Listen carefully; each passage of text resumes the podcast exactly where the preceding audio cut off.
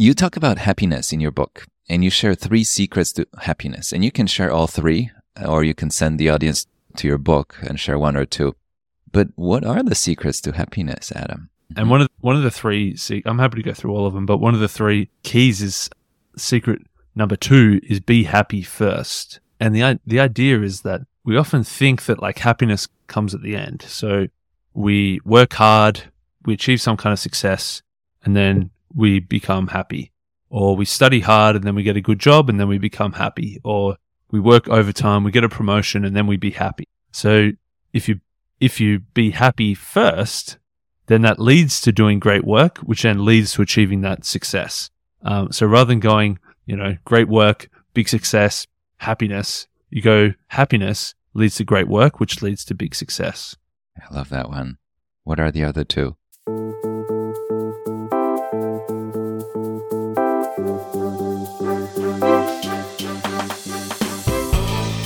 Welcome to Talking Billions. We talk about big ideas, big inspirations, big topics. We take on the hardest subject of all money, how to make it, save it, keep it. But our conversations lead us to an even bigger question what it means to live a rich life beyond money. My guests share their practices, principles, and evergreen wisdom. I'm your host, Bogumil Baranowski, author, TEDx speaker, investor, and a founding partner of Sicart Associates, a boutique investment firm founded in New York City. Join me on this quest to unearth the wisdom of the ages. Hello, dear listener. If you're listening to this, it means that I decided to release two episodes per week for a period of time. In June, I had a record number of recordings. I recorded within two weeks as many conversations as I've recorded in the previous four or five months. And I decided to speed up the releases, and that's why you're getting two episodes per week. Enjoy, save them, cherish them, and when I catch up eventually with my queue, we'll go back to weekly releases. Thank you so much. If you're curious to hear more, don't forget to subscribe to my Substack it's a treasure trove of articles, podcast episodes, and exclusive bonus content. A simple search with my name, and you're in. Now, a heartfelt thank you for the wave of appreciation for my recent book, Crisis Investing. It's packed with a hundred pandemic era essays that are both a reflection of the times and timeless in their wisdom. The book's warm reception has led it to grace the top position in Amazon's new releases. If you haven't yet indulged, I cordially invite you to explore its pages. And if it speaks to you, do consider leaving a cherished review on Amazon and Goodreads. Now, with that, let's get started with our episode. I'm delighted to bring you today's guest, the insightful Adam Ashton. If you have a thirst for knowledge, you're in for a treat. Adam is one half of the amazing team behind what You Will Learn, Australia's top book podcast. Alongside Adam Jones, they've captivated millions with over 400 episodes discussing the books they've read. They've also penned two bestsellers, with the second titled Attitude. You'll find links in the notes. My introduction to Adam's podcast was during a peaceful drive in Panama. The engaging talks about books were a perfect match for my love of reading. I listened to episode after episode and found myself adding books to my reading list. Eager to chat about books, I reached out, and to my joy, Adam Ashton agreed to join us today. With a diverse background in physiotherapy, economics, finance, and digital marketing, Adam turned to books to seek answers to life's questions. His favorite books have not only broadened his knowledge but also helped him understand himself and the world. Today, Adam shares his love for reading and how it led him to create What You Will Learn podcast. He believes books are often overlooked treasures that hold simple yet life changing wisdom. Looking for happiness, Adam shares insights from books that reveal keys to happiness through connections, meaningful work, and understanding values. Adam also talks about passion, hard work, and staying committed, themes that are common in many books and crucial for success. He delves into different mindsets and explains how they can shape your approach to work and life. Public speaking fans take note. Adam discusses how speaking skills can be highly valuable and even touches upon the fascinating concept of a halo effect. We also explore the powerful impact of writing and how it can be a tool for personal growth. Adam's advice for all of us is to take action, embrace new opportunities, and stay open to learning. Speaking with Adam was truly inspiring. This episode is packed with gems of wisdom. So sit back, relax, and please join me in welcoming the wonderful Adam Ashton. All right. Hi, Adam. Hello. How are you? Fantastic. I'm loving loving your podcast platform. I thought after seven years of podcasts I'd seen it all, but this is a new one for me and I think it's a winner. Thank you. That's very kind of you coming from you and you guys have such a hit in the podcasting world. And it's evening for you, it's morning for me. And I think that's, it's as far as we can be on this uh, small planet of ours. Just about the exact opposite. But the cool thing about podcasting is that there are no boundaries and limits. You can pick up the microphone and talk to somebody elsewhere, eh, somewhere in, at the other end of the world. And then I see listeners around the globe, and I'm blown away. I think there are like 80 or 90 countries listening to my podcast. Wow. And I'd love to hear from those people. So it's really cool to see. It but is listen, crazy, isn't it? To think about isn't it? I was Imagine just telling was you. like all those 80 or 90 different types of people in one room. It's but then obviously just the podcast, you put it out there, you don't really know who's listening, but you can see that someone's listening from all these weird and wonderful countries. Yeah, it's really cool. I was at a conference and I had 2,000 people sitting next to me and listening to a panel. And I was thinking, 2,000 people in a room, that's a lot of people. And the podcast audience can be in millions. Can you think Mm. about it? Like talking to so many people at the same time. It's pretty remarkable. And that's what you guys are doing with your podcast. And I'll ask you about it in a second. And two great books. But before that, if you don't mind, I like to start my conversations uh, and talk about childhood and upbringing. And you have some stories to share. Tell me more about how you ended up on this path to reading, learning, sharing, and hosting Australia's number one book podcast called What You Will Learn. So, you spent three years in Papua New Guinea in a different school environment and so much more. Share as much as you want. Yeah, so I I suppose I had a bit of a mixed got to taste a whole bunch of different things in my upbringing. I was originally my both my dad's parents and my mom's parents were both farmers. So growing up in a in like a rural town near their near their farm, then moving to the city in Melbourne, and then spending three years in Papua New Guinea, and then coming then moving back to Australia. So it was a lots of yeah tasted a, a lot of different a lot of different elements of upbringing, I guess. From obviously rural being a lot more sort of community based, very hard working. Moving to the city, which is probably a, a lot more external metrics of success, I guess, rather than internal. Moving overseas, which was a completely different culture, completely different experience. Coming back to a super competitive academic environment. Yes, had a real mix, mixed bag. And at some point, you started picking up books, and you have a whole collection that I can see behind you. Yeah, absolutely. I've got. We were saying before we started recording, probably almost too many now. I got to almost got to start culling. I think because I'm probably moving house at some point in the next 12 months, and I'm dreading packing all these books up and then unpacking them again. That might I might have to pay someone to move those. I reckon it's too many. They're heavy.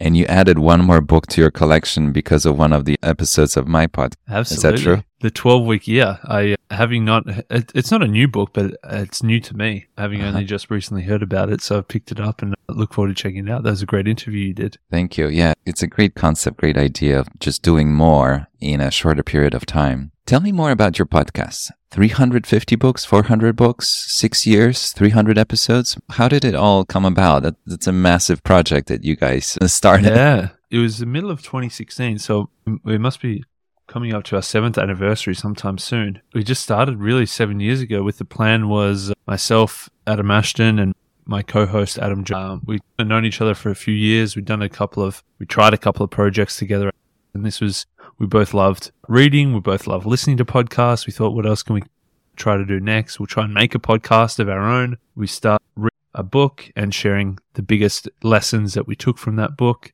And we said back in, I don't know, June 2016, let's do 10 episodes and see how it goes. And then, yeah, I suppose after six or seven episodes, we just said, let's just keep going. Seven years in, who knows? And we might, it could be, we could be done after seven years. We could keep going indefinitely. I don't know. It's, there's no real endpoint to it. But it looks like you guys are having fun. And it's a real joy to listen to you to talk about Yeah. books. And I told you that I ended up picking up quite a few books because of your podcast. So you're making dangerous. a difference. It's dangerous. So your second book is already a bestseller and it's not even out. And we're talking mid May. It's coming out very soon. But before we talk about the second book, what's your first book called? And I'm not going to say it. You say it. yeah, the shit did... they never taught you. All right. I'll let you repeat it. The shit they never taught you. And how did this book come about? So we, we started with kind of the idea of there's a movie, Limitless, that had Bradley uh-huh. Cooper in it. It was a story of a bloke who was a bit of an ordinary sort of a bloke. He was not much of a hotshot or anything, a bit of a loser. He got dumped by his girlfriend. He, he wasn't sleeping well. He was a bit of an alcoholic or close to. And then through this weird series of events, he gets his hold of this drug, NZT 47. When he pops this pill, like just something like changes inside of him. He says, I was blind, but now I see. He gets home to his apartment and he cleans everything up, chucks out all the rubbish, tidies up the house with this new superpower that he's got. He starts playing the stock market, makes a whole bunch of money. He goes from this lazy bum to this supercharged genius. He, he could see what needed to be done, exactly how to do it. And so we're like, what is it? We unfortunately we probably can't get our hands on a drug exactly like that. But we found similar drugs that we were coming across every single week, and that was the books that we were reading. They could show us new ways of doing things, new ideas to make small or big changes in our lives that could really take us from the loser bum on the couch to doing a little bit better in life. Yeah, pretty remarkable. There's a quote in your book that I really like. There are so many. But this one I'll share with you. Books are the most undervalued commodity on the planet. I love that. But you have to tell me more. I think books are so cheap for mm-hmm. compared to the value that they give. If that's what we're talking about, if you're valuing commodities, what's the price? What do you get out of it? What's the f- potential future earnings out of that on a like a specific sense? For 25 bucks, you could buy a book on negotiation and you could get a 5 grand pay rise and it pays for itself instantly. Or you could buy a book on that inspires you to change career paths and you can all of a sudden make a 50% jump in your pay rise because you've because you've taken on a, a, whole different path that you didn't think about previously or maybe it's whether it's investing that if you can get half or 1% better each and every year compounded over a lifetime that adds up to a hell of a lot more than $25 that you spent on that book so in those like specific, there's going to heaps and heaps of books that are going to more than pay for themselves the investment that you put in. But then also in a general sense, just like constantly reading, constantly learning, constantly improving for 25 bucks a hit, it's so cheap. So we think the uh, the most undervalued commodity. When you think about it, it's usually a lifetime of experience that somebody shares in a book, and it, it's years and everything they learned, mistakes they made, and they share it in 250, 350 pages usually, mm. and sometimes for a lot less than the 25. That's it. And it's remarkable that you get to pretty much sit down with somebody, an expert in any field you want, and have the, their full attention yeah, for absolutely. a couple of hours and, and just hear them out and take away something that can change your life. So the return on investment, limitless, just like the story that you just shared. That's pretty remarkable. So there's another uh, golden nugget in your book that I have to share with you. You write, Have you ever learned something so simple yet so profound it made you think, why the hell didn't someone tell me this earlier? So for me, I was going to school and studying uh, economics and political science and uh, business, but I couldn't really see how I can use it in the real world. I wasn't really sure where it's going to take me. And I picked up a book, One Up on Wall Street by Peter Lynch.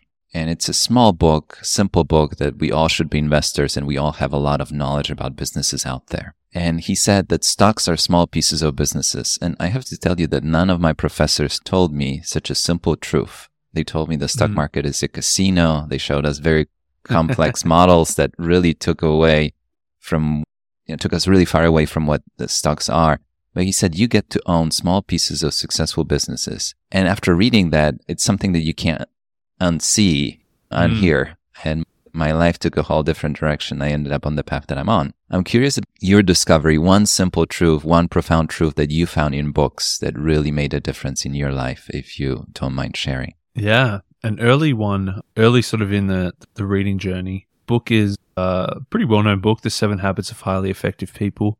And in that, he talks about the circle of influence versus the circle of concern. And in that, that there's most people have a very big circle of concern. There's a lot of things that we're worried about. Obviously, we're worried about we're worried about our jobs, we're worried about our families, we're worried about the environment, we're worried about kids starving on the other side of the world. There's lots of things that we're concerned about, and rightly so. But unfortunately, the things that we actually have influence over, our circle of influence, is a lot smaller. The things that we can control ourselves or make some kind of positive impact towards is a lot smaller. And so the most effective people are the ones who shrink their circle of concern and expand their circle of influence. You're always going to be concerned about some things outside of your control, but the more you can minimize the, the difference between those two, the better. It's very stoic, isn't it? Very, yeah, yeah. And I didn't realize until later reading more Stoicism books, I realized that he just ripped that idea from the Stoics 2000 years earlier. But I thought the first time I read it, I thought it, he'd come up with this all on his own. It was pretty profound, but he repackaged it pretty well. I think once you're reading books and you get past the 50 or 100, you realize that some ideas start to repeat. Oh, yeah. And we might have to hear them more than once to really embrace them. But it looks like the humanity came up with everything and we know everything. We just might not use it. That's, Totally. that's the beauty of, of books. you talk about happiness in your book and you share three secrets to happiness and you can share all three or you can send the audience to your book and share one or two. But what are the secrets to happiness, Adam? Yeah, this was a the book. The shit they never taught you was it's 115 chapters grouped into 32 meta lessons across nine different parts. So we've got a, a section on personal finances, we've got a, a section on career development, we've got a section on philosophy, we've got a section on business and entrepreneurship, a section on like science and history and human behavior and psychology and stuff like that. But the section that we started the book with was a lot of the personal development stuff, and specifically like chapter one out of 115 was these three secrets to happiness because we did think it's se- seems easy, like everyone wants to be happy, but also it's it seems so hard as well. It seems sometimes fleeting, like people either build it up too much or they're trying too hard, or like we just we just thought it was something that was really important to start this book on. As much as there was all those other things people wanted to learn, how to make more money or how to get a better job or how to start a business, we thought that it was important to start with happiness. And one of the, one of the three, se- I'm happy to go through all of them, but one of the three keys is secret number two is be happy first. And the the idea is that we often think that like happiness comes at the end. So we work hard, we achieve some kind of success, and then we become happy. Or we study hard and then we get a good job and then we become happy. Or we work overtime, we get a promotion and then we be happy. Like in that, Right. all those scenarios, the happiness is like the third thing. Like work, some kind of input and then some kind of output and then happiness as a result. But really, that's broken. If we do it that way, we're really just going to be chasing the next thing. So you work overtime, you get a promotion. The third step of be happy, you don't really get to that because then you just go back to step one. You work more to get the next promotion and you're just Mhm. constantly in that cycle of working harder to get that next promotion. So really the thing that we, it's backwards is, is have to be happy first. So if you be happy first, then that leads to doing great work, which then leads to achieving that success. So rather than going great work, big success, happiness, you go happiness leads to great work, which leads to big success. I love that one. What are the other two? So one is the remember the lottery is secret number one. In that if you think about the odds winning the lottery, the biggest lottery in history was like one and a half billion US dollars. Three hit it at the same time. So they each won 500 million plus dollars, which is pretty life changing. If you think about the odds of that lottery though, whilst it was extremely unlikely, the odds of us even being here are so much less likely. It's like winning the lottery billions of times over. If we think of the math, like firstly, the lottery that planet Earth can even exist and support life, having just the right mix of elements and temperature and pressure and everything, heat, everything come together in the exact right formation is just so unlikely. Then there was also the lottery of being born as a as a human that kind of dominates this planet as opposed to an uh, animal or another species is it was a massive lottery to win. The lottery of being like born today, not centuries ago when there was poor poor medical things or you could get you could step on a little stick and cut your foot open and then there's an infection and you die a few days later. Thankfully we're not born in those times. There was another lottery that your great grandparents got frisky on the right night in the right sort of order that you beat thousands or hundreds of thousands of potential brothers and sisters that didn't make it to the egg right in time. If you think about all these different lotteries that we've won just to get here, like the odds are mm-hmm. ridiculously small. So putting that into perspective, just realizing like how unlikely it is for any of us individually to be here is, is a pretty good reason to be happy, I'd say. And then the other one is the third bucket. Uh-huh. In that, say, everybody's got 168 hours in a week, 24 hours, seven days. We say roughly we're going to try to sleep for a third of that, mm-hmm. eight hours, seven nights a week. As a new father, probably maybe a bit less than that, but we'll strive for a third. And then if you think about a third is probably work. If you're working a 40 hour week, plus you got maybe you're traveling back and forth or you got to shower and get ready or like we'll round it up to another 56 hours just to have a nice neat third of our time which means we've got a third left over. There's a third bucket. outside of sleep and work, there's a third of the time to do other things. Now, some people fill that third bucket with more work.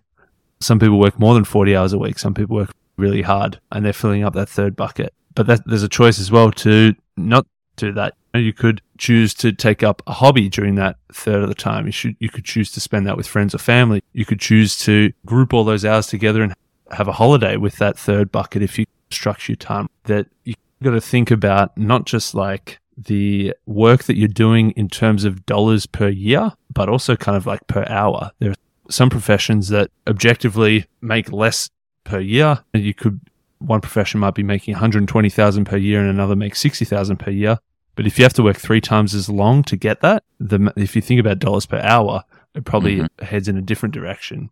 And obviously, it's personal preference. If you just want to have two full buckets of work, that's fine. But if you want to have one bucket of work and one bucket of leisure for other things, I think that's a pretty important key to happiness as well. It's interesting because uh, on my podcast, we talk about money, investing, life, but we end up talking about time. And it's really interesting that you can't borrow or save or steal time. You just have what you have, and everybody has the same. Doesn't matter how rich or poor, how successful or how much they're struggling. It doesn't really matter. It's the same time and how you use it really matters and makes the biggest difference in our life and pursuit of happiness. And I really like the idea that you shared to be happy first because I think the word is conditional. If we make happiness conditional, it's a trap mm-hmm. and it's very hard to get there because the more you have or the more you think you have, the more you think you need. And it's an endless trap. But if you can be happy first just with the pursuit, I think that's a wonderful secret to it all. I don't know if you know Mor-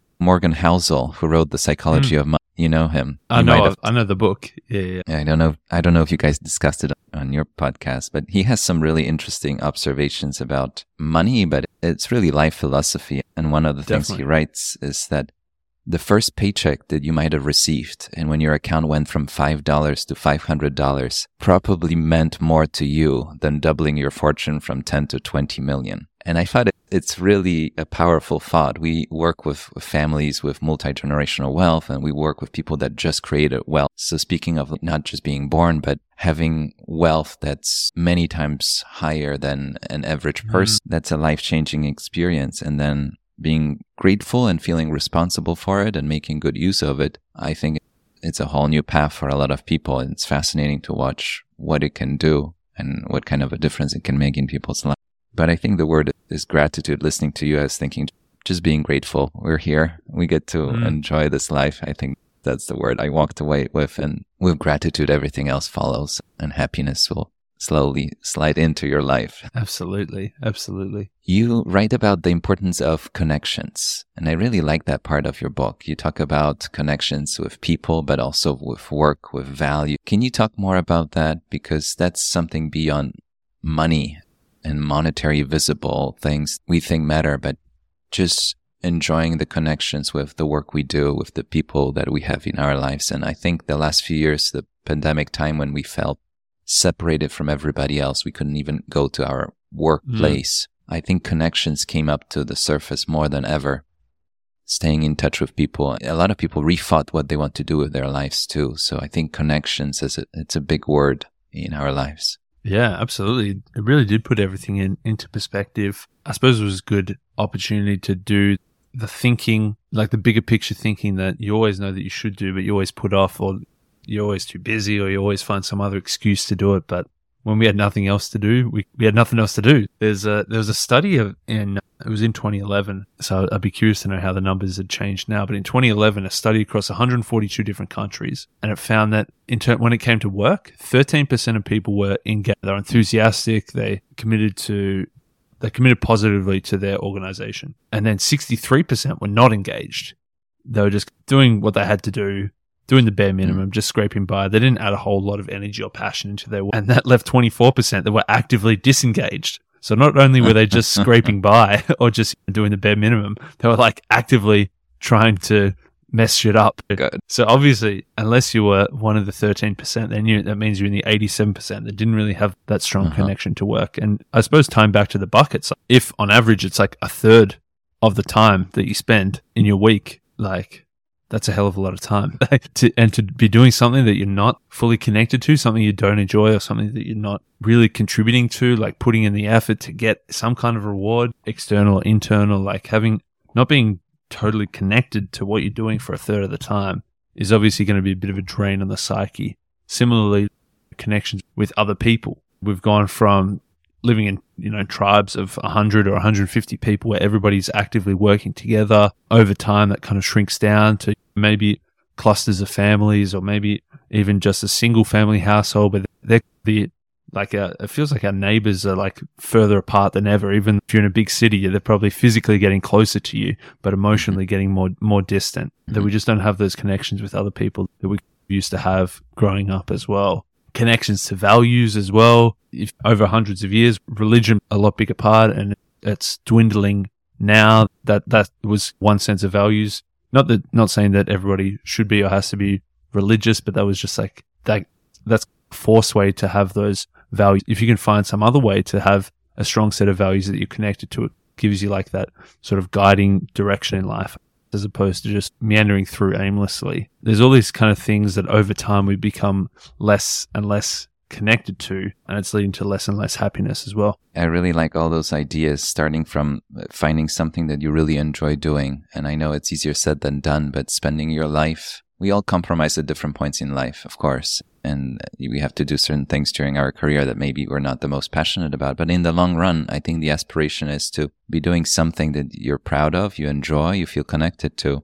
And I think it's, speaking of gratitude, it's a big win if you find, and it's something that can pay your rent and provide a source of income at the same time. And if it's not, then at least on the side have something that puts that smile on your face. Like the project totally. you guys have that took a life of its own with your books that follow that we'll talk about in a second. But it's very important. And then people in your life, I think the pandemic days reminded us that people are really important to us and not being yeah. able to talk to them and see them and hug them. I think it made us realize we need all those people in our life. And I think it, it I hope it brought our focus and attention to what's important. There's another observation in your book that I had to pause and think about, and I'll tell you in a second why. You write, go for walks, eat well, get enough sleep, take breaks, meditate, get lost in music. And then you follow that quote with, lean on others when you need them, be there for them when they need you. So two different quotes in one. But when the pandemic started, my wife and I would leave our small New York apartment go for walks because sitting in the same apartment where we eat, sleep, and work was not good for us. And we ended up leaving New York and staying in a cabin in the woods for quite a while. And we felt very blessed we got to do that. And it was a very simple life in the woods, but we got to go outside and, and walk and enjoy it. It reminded me that work is important, but you as a human being, if you don't treat yourself well in the ways that you describe in this quote, walking, eating, sleeping, taking breaks, and meditating, it will catch up with you, and then everything else in your life will not do as well. And I like the second part, which goes back to connections that you need others to lean on and you have to be there for them to lean on you. Can you talk more about that? I really like that quote. Yeah, I think really that is the only way to like truly deepen those connections, I think with other people. Like, of course, it's nice to have friends that you have fun with, that you drink at the pub with, or that you play games with, and all those things. But it's it's not until I guess you hit uh, some kind of challenge or some kind of obstacle that you can really then deepen those interpersonal relationships. And it could be big or small, of course, but just being that, having that sense of reliability, having putting put make make yourself a little bit vulnerable, putting yourself out there a little bit, asking for help is often a pretty hard thing to do. But then for the other person to reciprocate or for you to be the reciprocator, I guess, to um, need, whether it's some kind of tangible action or whether it's just literally somewhere to rest on emotionally or just a, a friendly listening ear are all pretty important things to, to deepen those relationships. What about those walks and what you eat and how you sleep? Where did this come from and why it's important? Yeah, I suppose it's just those little things that physically seem like they don't mean a, a whole lot in the bigger picture. Like it seems like why would you go for a 15 minute walk when you could do 15 minutes of extra work to, to build your business or to grow your income or whatever it is? But if you don't do that 15 minute walk, all of a sudden you probably may not be able to do that 15 minute walk because uh, it can creep up and you just those small things small little tiny habits every single day is going to contribute to a, obviously a much healthier lifestyle. It's going to give you better energy that you can reinvest back into your work later. If you get to the point of the health not being your focus very suddenly, it may be your number one focus. It may be the only thing that you have to worry about. All of a sudden, if you have some kind of major health incident, everything else is going to fall away, of course, and that's going to be your only your only focus to try and get that better. So if you can pr- proactively preempt that by doing some of these simple things, small things every single day, over the long run, you're going to be much better for it. I had an, a rest expert, Alex, who shared with me that in those times when we walk away from the desk or from the work or whatever we're actually occupied with, those times our mind has a chance to catch up and that's where the inspiration comes from. And mm. obviously, we need rest to to function properly. But he wrote a whole book about it, and I don't know if you're familiar with one of the episodes we discussed it, but I found it's really key, not in any profession, not just investing, but I think in life in general, to appreciate those moments and even the 15 minutes walking over. I remember as a kid having problems with some math exercises, and when I walked away, went to the park, and I came back my brain had a chance to come up with yeah. yet another way to tackle it. And I think uh, those lessons are as relevant later on when the problems are much bigger than some math exercise when you're 12. Totally. Sometimes it's just like we're so tensed, right? Like the brain is so clenched and tense. And if you're like too narrow focused and working on this one specific thing, can't see anything else. But as soon as you can release that a little bit, some extra ideas might float in the side that that unlocks what you were trying to solve in the first place. Maybe as powerful as that limitless pill that you were selling That's us at it. the beginning of the show. That's it. There is a big theme in your book and in your book and in your podcast. You talk about passion, perseverance, grit. And in my mind, when I think of people that accomplish something and people that are still trying to accomplish something, this ability to keep on showing up. And sometimes it's not easy because the success still feels so far away. Can you talk about that perseverance, passion, grit? And many of your books uh, that you discuss bring it up. And in your own book, you have a whole chapter about it. Absolutely. Yeah. There's a lot of things that we want to do and achieve. The big things, they're all going to take time. Unfortunately, really, well, fortunately, it's not something that everybody could do because if everyone could do it, it wouldn't be so valuable to be one of the rare few that can do it. But of course, that means it's going to be tough to do, to set out to create a podcast and to have dozens or hundreds of episodes. It takes a hell of a lot of work. That's why there's a, a term called pod fade. A lot of podcasts get to six or seven episodes and then head to the podcast graveyard because it is bloody hard work. So to be, it does, it's going to take a lot of those things, the mixture of passion and perseverance to get through the tough time and keep pushing through to get to the other side where you have got that podcast of hundreds of episodes or writing a book, you can't really write it in a day.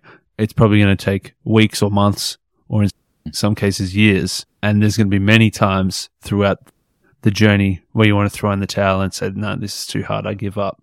So it does take a lot of that, that mixture of passion and perseverance to stick to it, to get to the side, the other side of actually having achieved it. They're probably smaller things, but over the longer term as well, if you think of a 50 year career, it's going to take a hell of a lot to to keep the day to day stuff of pushing through, of having to convince someone of your ideas or having to do things that you don't necessarily agree with, you need to do in anyway. But then the longer term of setting strategies and visions and like constantly building and growing in your career, like all these things are going to take a lot of this, this cocktail mix of this passion, this perseverance and this grit. I like that you describe podcasting because I think the better the product, the less visible the work right? If it's the quality is mm. good, the conversation flows, you don't see the hours it took to prepare for the conversation, right? You don't see Absolutely. the time it took to, to produce the episode. And I think it applies to all the work. And I'm thinking of a policeman. The less crime there is, the less there is to complain about, the better work is being done. But, right? So the better the work, the less it's visible. And That's I so think true. it's, right? It's very. I like that because, yeah, a dodgy policeman, there's going to be a lot of crime, isn't there? Right. And then so, you feel like, oh, this, there's no crime in the city. It must be so easy to be a policeman, but it's really the opposite, isn't it? Do we need, do we even need one? exactly. That's a funny thing. And with investing, it's the same that if the client is not losing sleep over the investments, then you feel yeah. like, do we even need help? exactly. Well, you're not losing sleep because somebody is doing the work. Exactly. So I suppose like for, for us as well. So I do a lot of marketing, whether it's freelance marketing for businesses as well. Like a lot of times when they're like, do we really need marketing? We're making sales. Like people know about us that they're buying our product. Uh-huh. But that's because you did the marketing, right? It's really interesting. The less visible the work, the more value it might be adding, so whatever you do. I like that. So you write about different ways that we can contribute to the world. And I really thought about it because I feel like I'm of service to people. I'm of service to our clients. And you talk about two mindsets. One is the passion mindset and the other one is what you call craftsman. The passion mindset, you focus on what the world can offer you and craftsman mindset focus on what you can offer to the world. Can you talk about that? I really paused and thought about it really hard because we say follow your passion mm. and you expect the world to give something back. But the craftsman mindset, I think resonates even more with me. Can you talk about yeah. It? Yeah, there's obviously the idea of follow your passion is is good. You want to find something that you're passionate about. But the problem with that mindset of looking for your passion, finding your passion, hoping for one day with enough soul searching to stumble upon, yes, this is my passion. I found it. The mm. problem with that is you're always, you're going to be focused on the negatives a lot of the time. If something doesn't feel quite right, it's like, oh, this is, it mustn't be my passion. I'll have to move on to the next thing. And then obviously that goes against the grit conversation that we just had just before this. But like the, like constantly searching for your passion, you like hoping to find that click. You're hoping to find that love at first sight, meeting someone in a bar and it just clicks and it just works. But unless you're in a Disney movie, relationships don't often happen like that. A lot of the time, it, it, builds over time. And the more committed you get in, in a longer term relationship, the more the more it feels right. I guess the more pa- the, the, more passion that you feel in that relationship as well. So if you think about it, that from like a, a work or a side a side hobby type of sense, you're probably not going to get the Disney love at first sight click moment of, oh, fantastic, I just found my passion. The opposite approach is that the craftsman mindset, which is kind of like working really hard, trying to contribute something, trying to do something, and passion kind of builds over time. Passion is like a result of being good at something. Often, when you are good at something, you enjoy it more. When you suck at something, you don't enjoy it. And of course, whenever, whenever you do anything new, you're going to suck at it. So then by default, if you're trying new things and hoping to just find your passion, you're going to suck at it and you're not going to be passionate about it. Whereas if you can develop your skills, if you can hone your craft, if you can get better at it, if you can commit over time and get deeper into it and understand it a lot better, you might all of a sudden realize, hey, I'm actually pretty passionate about this thing. I like that. Think about what you can offer the world. And even if it's hard at the beginning, the world yeah. might appreciate it in the long run and you might have fun with it anyway. It's, I suppose, like the be happy thing we spoke about earlier normally we think if you find your passion, then you work hard and you get really good at it. But it's mm-hmm. actually the other way around. It's like if you work really hard and then you get good at it, all of a sudden you realize as a side effect, you found your passion. It's interesting because one of the things I picked up during the pandemic was surfing. And I'm mm. curious if you're a surfer. Are you a surfer? Nah, the other Adam's a big surfer. I've been like two or three times in my whole life and I'm not built for it. I'm, I think I'm too tall and uncoordinated. That's what they told me that I'm too tall. I stuck with it anyway. But nice. it's been the most uh, humbling pursuit, at least in my adult life, to learn. It takes uh, so much time.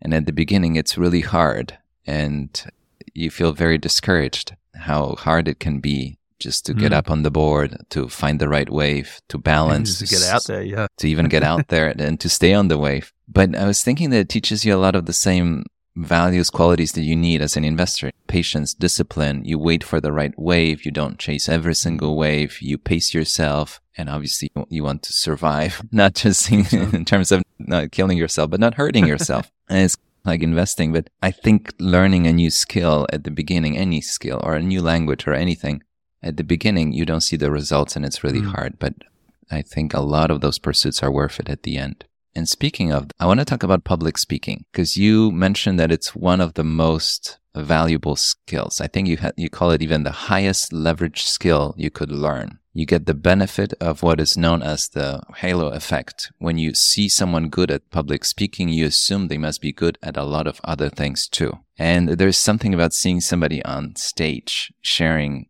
their experience, sharing their wisdom, and we immediately think we look up to them. But going up there and doing it ourselves, I've done it a few times and it's a work in progress. I keep learning. I did Toastmasters and I gave Nice. a TEDx Nice. and e- each time it's work. But I'm curious about your perspective and it looks like we all should get better at public speaking. Yeah, it's something that is super transferable across really all domains. Whatever skills like you've already got that you're already good at, if you can add public speaking on top of that, all of a sudden you get to the top of your field. Like if you think about, I'm trying to think of an example of someone that stereotypically wouldn't need public speaking.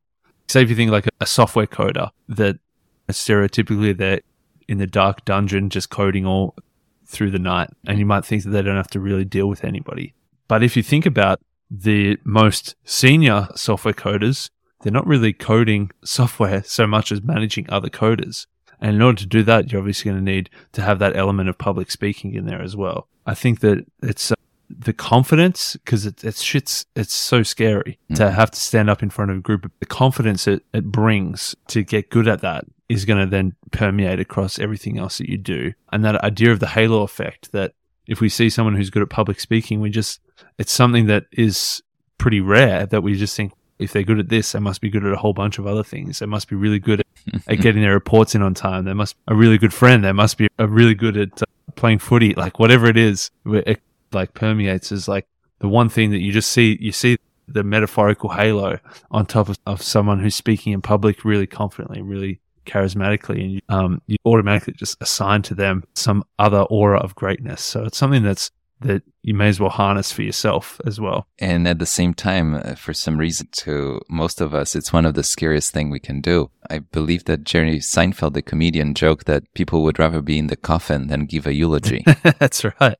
That's right. and I thought it's a joke, but it's not a joke. It's, uh, there's some truth to it. And Warren Buffett, the famous investor, he sits down every year in front of 50,000 people and answers questions. He doesn't know what kind of questions are coming. But Mm. uh, if you read stories of him at 15, 16, 17, 18, he was so afraid of public speaking that he would choose courses, classes so that he doesn't have to have any assignment that would require any Mhm. even the smallest uh, public speaking in front of the class. And then he took Dale Carnegie's course and that changed his life. I'm guessing you're familiar with the story, but it's hard to imagine Warren Buffett being afraid of public speaking. And Yeah.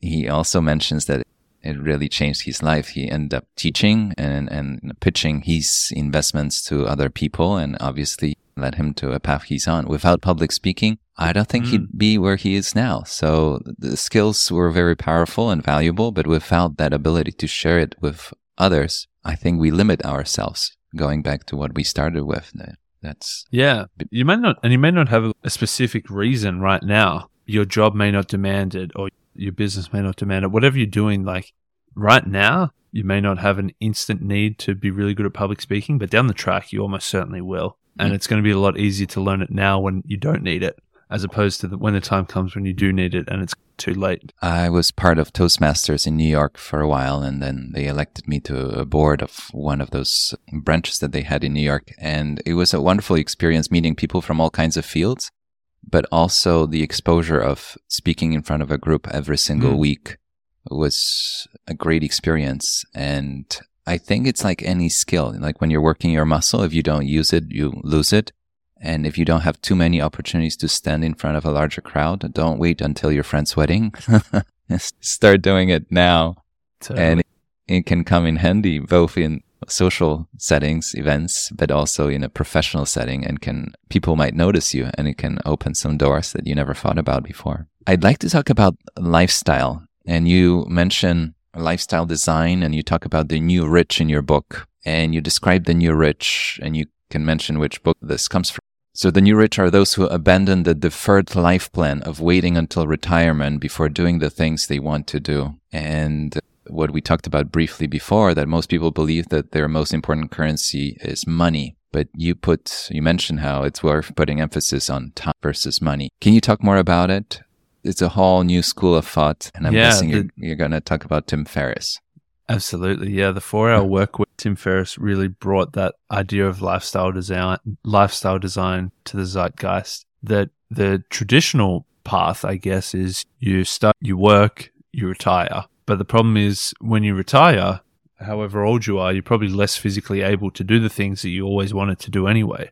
Whether you can't travel as far or you can't do the more physical things that you wanted to do, or you just, there's obviously going to be limits. Whereas Tim Ferriss had the idea of you should take mini retirements scattered throughout. Like rather than having 60 years of work and then 30 years of retirement, you can scatter those 30 years out intermittently throughout, whether it's a couple of months off here or there or taking a, a one or two year sabbatical in time to be able to do those things that you, the bucket list things that by the time you're getting close to kicking the bucket, you may not be able to do. There's another newer book, Die with Zero. Have you checked out that one? It's on my list. I like the title. Yeah, so that's it's like a similar idea. He talks about the metaphor of the I think it's an Aesop's fable, the ant and the grasshopper, that the ant is spending all summer working hard to build up his pile of ant supplies.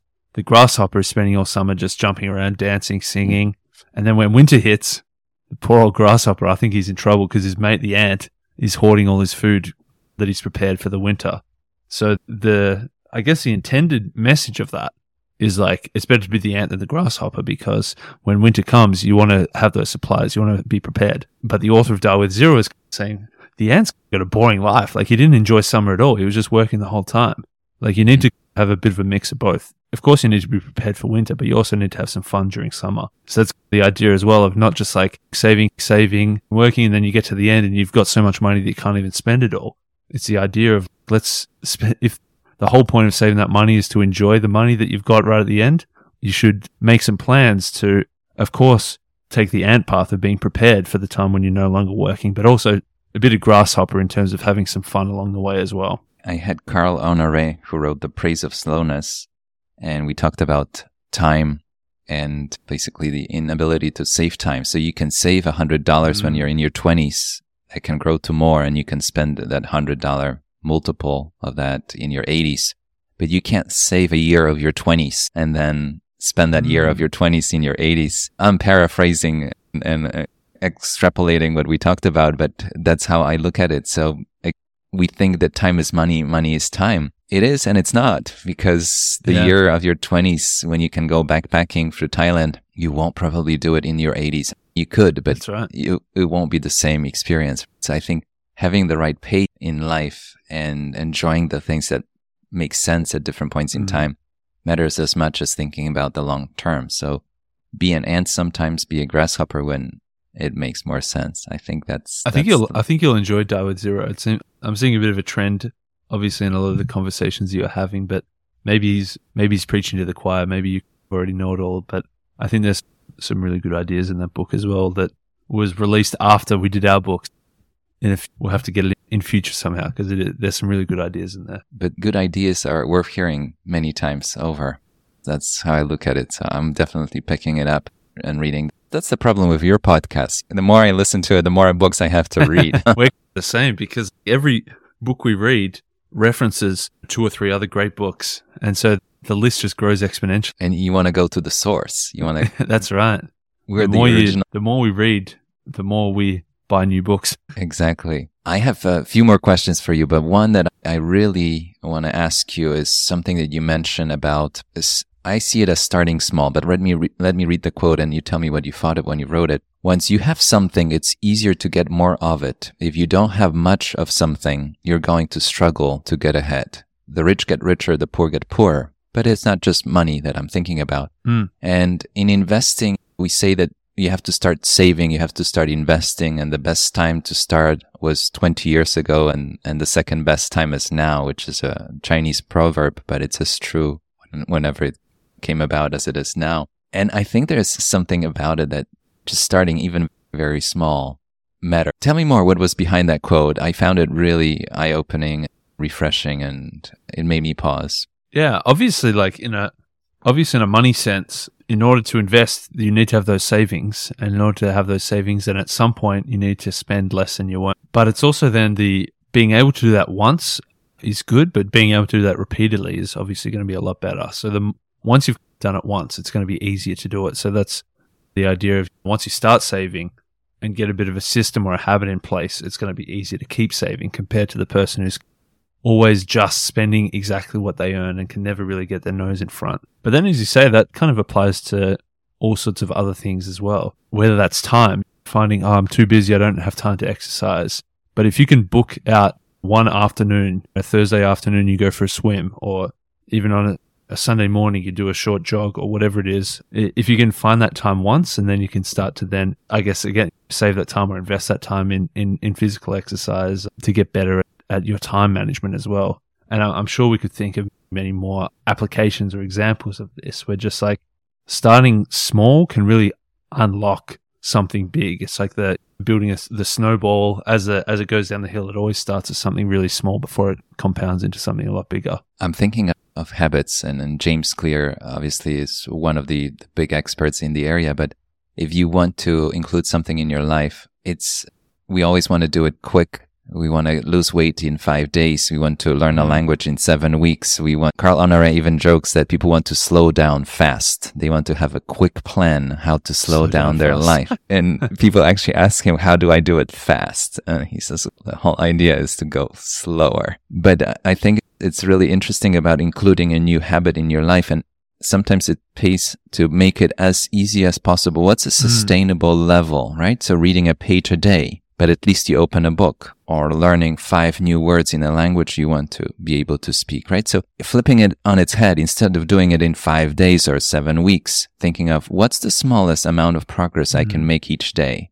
And that's the biggest lesson for me in terms of any book that I read about habits, including James Clear's book. What's the smallest progress? And it, it goes back to saving and investing. What's the smallest amount that you can part with? Put a, let it sit every month even if it's $10, at least you created a habit. So no matter how mm. small it is, you have somewhere to start. That's why this quote really love it resonated with me. I want to talk about writing and you have another great quote in your book. Your book is so dense and, and, I had to slow down and go and think about you guys are saying something really powerful here. You have a quote that says writing was one of the most critical developments in our history the ideas of previous generations could now be communicated to all those that come after their death. Knowledge is power, and our knowledge has grown exponentially as we've increased our ability to learn from history's lessons. You remember that quote? I do now. Yeah. But you guys wrote one book. Then you wrote a second book, and I'm curious to hear about the second book. But let's talk about the power of writing. You guys are reading all the time, clear as many of my listeners and as do I. But Tell me more about writing, the experience of writing. Share with us a little bit more about the second book that's already a bestseller. Yeah, I think that obviously, like reading, we're learning so much. There's so many, as we said at the start, there's so many great ideas out there. There's so many great authors that in all different areas, whatever problem you're facing right now, there's some expert who's solved it and has got the answer for you in a book somewhere. And then reading's great to tap into that. And for us, reading hundreds of books, there's like a big web of like information.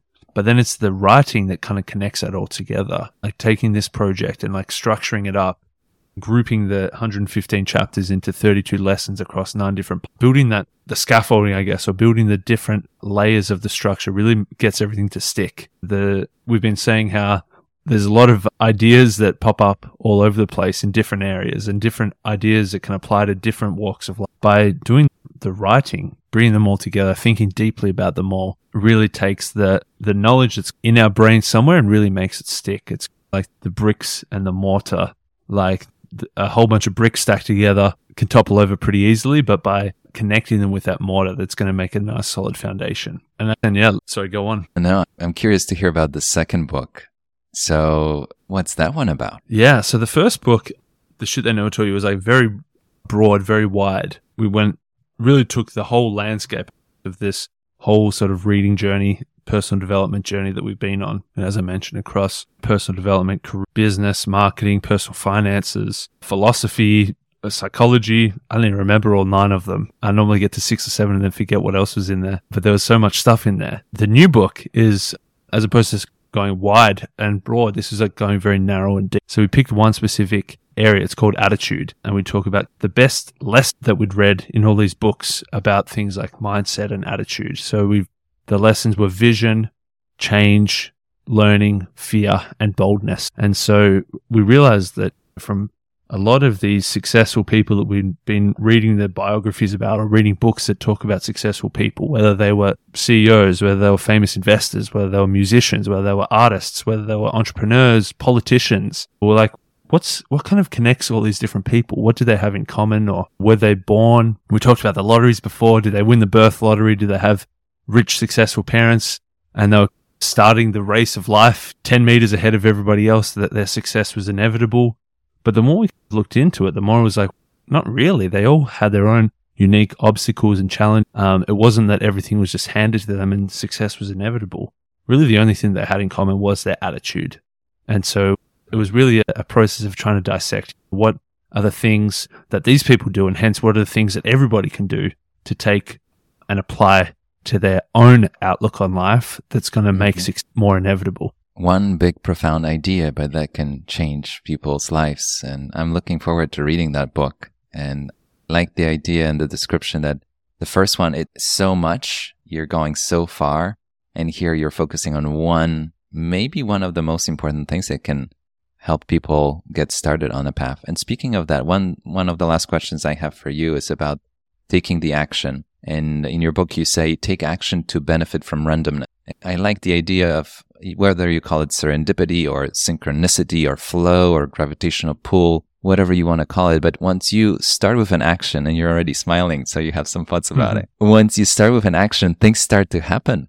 You guys started with the podcast. I think it took you on a journey that you might have not even expected. And two books followed, and I'm sure a lot of friendships and connections and all that maybe one single advice for the audience, but take action. Let's talk about that. How important that is. Yeah, absolutely. Like it's we in the new book attitude, we talk about vision as being the first step. Vision, having a bit of an idea about what you want to do, thinking about it, wishing, dreaming, hoping. All these things are good, visualizing, but it's not really until you take action that anything actually happens. There's for I feel like that's the key is just like trying a whole bunch of things. We the tag like when we were doing podcast interviews two years ago for the launch of the book, like our main tagline, I guess, was read books and do shit. Like read books is super important to learn lessons, to experience new things, to tap into the works of geniuses that have come before us and give us new ideas. But then really the do shit part of it is when you then, that's where the rubber meets the road. That's where things start to happen. That's when you stop just learning and start actually doing.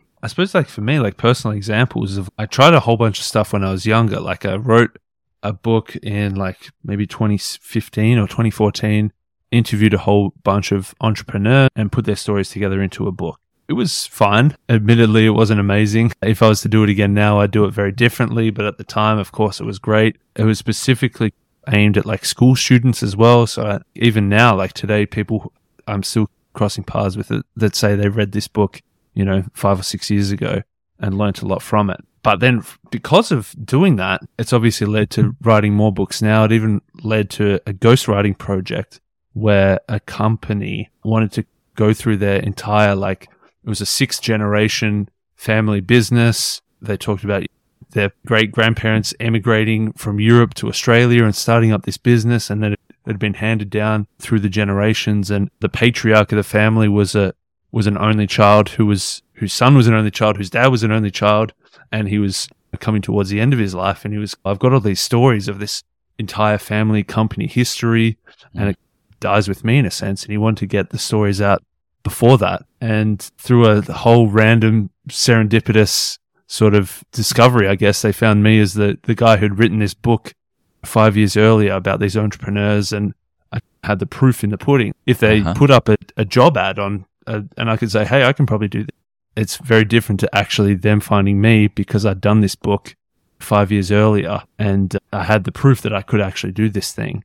And so it led to that. It was like a, it was a pretty big, like 12, 15 month project to, to pull together 150 years of history for both the family side, but also the business side. And it was a big project. that only came about because of something I'd done serendipitously five or seven years earlier because I'd taken the action to actually do it, not just think about it. Adam, I can't tell you how much I love what I'm hearing. And I'll tell you why. So, you know that we manage money for families. And I wrote a book, Money, Life, Family, a few years ago, where I, I researched successful families that got Nice. their wealth over generations, all kinds of stories. And the big, powerful lesson, many of them, was that keeping those stories alive help Mm. families stay together.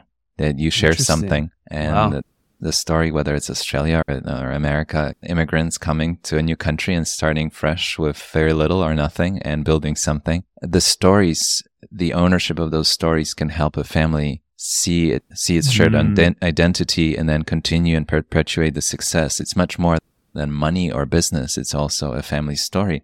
So you've done an incredible service to this family that you helped them record it and share it for the benefit How of good. the future. Yeah, future generations. Somebody might be reading what you helped them write 200 years from now and tear up and think about it. So you left a mark and it's beautiful. I love Ama- it. I think probably then the important bit about that taking action, like I didn't write the book five years earlier with the intention of then getting a paid job five years later. You can't really plan for it like that. You got to take the action now and then be open to the randomness and the serendipity that may come down the track. The secret sauce here, and you talk about it, you write about it too, is to, I would call it to give people a chance to find you. And if you leave that Mm. kind of trail out there, whether it's writing or speaking or podcasting or books, people get to find you and see how you can find that connection and maybe create something together. And I think it puts us in a very vulnerable place. Um, you and I talking about some topics today and that hit close to home and then some of them are very intimate. It puts us in a very vulnerable position, but somebody listening might get inspired and reach out to either of the two of us. And it can lead to a moment of synchronicity of some sort where somebody could see and oh, Adam has written a book like this. Mhm. See, this is a story I didn't know before we got talking, and you never know where this will take you. Adam, I could keep you here all night, but I have one last questions, and then one last question, and then you can go to bed, and I can uh, get started with my day since we have a, I think, 13 hour time difference. But I want to ask you about your definition of success. And is it a journey? Is it a destination? How do you know you're on the right track? I'm very curious where you'll take this question. Yeah, it was a good challenge, and I'm glad that you sent me through a couple of days ago so I could think about it because I'm sure on the fly I'd, I'd give a poor answer, but I'm sure even in the days and weeks and months ahead, my answer will change many times. The best thing I could come up with right now in terms of a definition of success, I think, is being able to have the control to choose. And I don't know if that's, I feel like I can still workshop that a little bit, but it probably ties together a lot of the things that we've spoken about so far. Like, in order to get the control, you need to have done the work. You need to have built up some kind of career capital through the grit, the hard work, the passion, the perseverance to have got yourself to a point where you're like established in whatever it is you do, whether it's financially, in terms of your reputation, whatever it is, having that there. Because having that capital control then allows you to choose your path, to go for that third bucket, go for those connections, as opposed to the lifestyle design as well. Like all these things that we've spoken about seems to be tying together at the end here. For me, I think the thing is like getting the control to be able to choose, working hard to get yourself to a position where then you can then choose the option or the lifestyle that you want. Would you call it freedom? Yeah, I think so. Yeah, Free- freedom to choose? absolutely. Yeah, I can relate to that. And uh, it's the ingredients to it are it's both money, Absolutely. it's time, it's skill, it's the right people, it's the connections that you have. It's a whole many pieces of the puzzle that come together that allow you to make free choices of what do you want to do. And reading all the books that you guys have read, I'm sure you have a thousand ideas. And I'm really curious where you guys take it and you personally, Yeah. where you're going to be five, ten, twenty years from now. I hope I get to keep track of I'm you and keep up with your new endeavors. But congrats on the podcast. Congrats on the first book and congrats on Attitude, the last book. It's coming out. I think by the time this episode airs, it will be live on Amazon everywhere else. So wonderful books, wonderful podcast. Adam, thank you so much for today. It was such a treat talking to you and learning more from you. So thank you again. Same to you. I'm glad. Uh, I'm glad we're able to connect. I'm glad we're able to have this nice conversation, and I'm sure it won't be the last either. No, I'll have you back again and we'll talk some more. But for today, Thank you again. Have a good night's sleep. Thank you. You were listening to Talking Billions.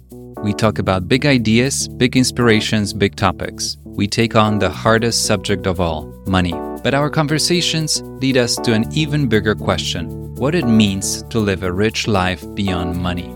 If you enjoyed the show, please take a moment and follow, subscribe, rate, and share with friends and family. We rely on word of mouth to promote the show. One click for you means the world to us. Thank you. Until next time, your host, Bogumil Baranowski. The content of this podcast is for general informational purposes only, and so are the opinions of members of Sicart Associates, a registered investment advisor, and guests of the show. This podcast does not constitute a recommendation to buy or sell any specific security or financial instruments or provide investment advice or service. Past performance is not indicative of future results. More information on Sicart Associates is available in its Form ADV disclosure documents available at advisorinfo.sec.gov.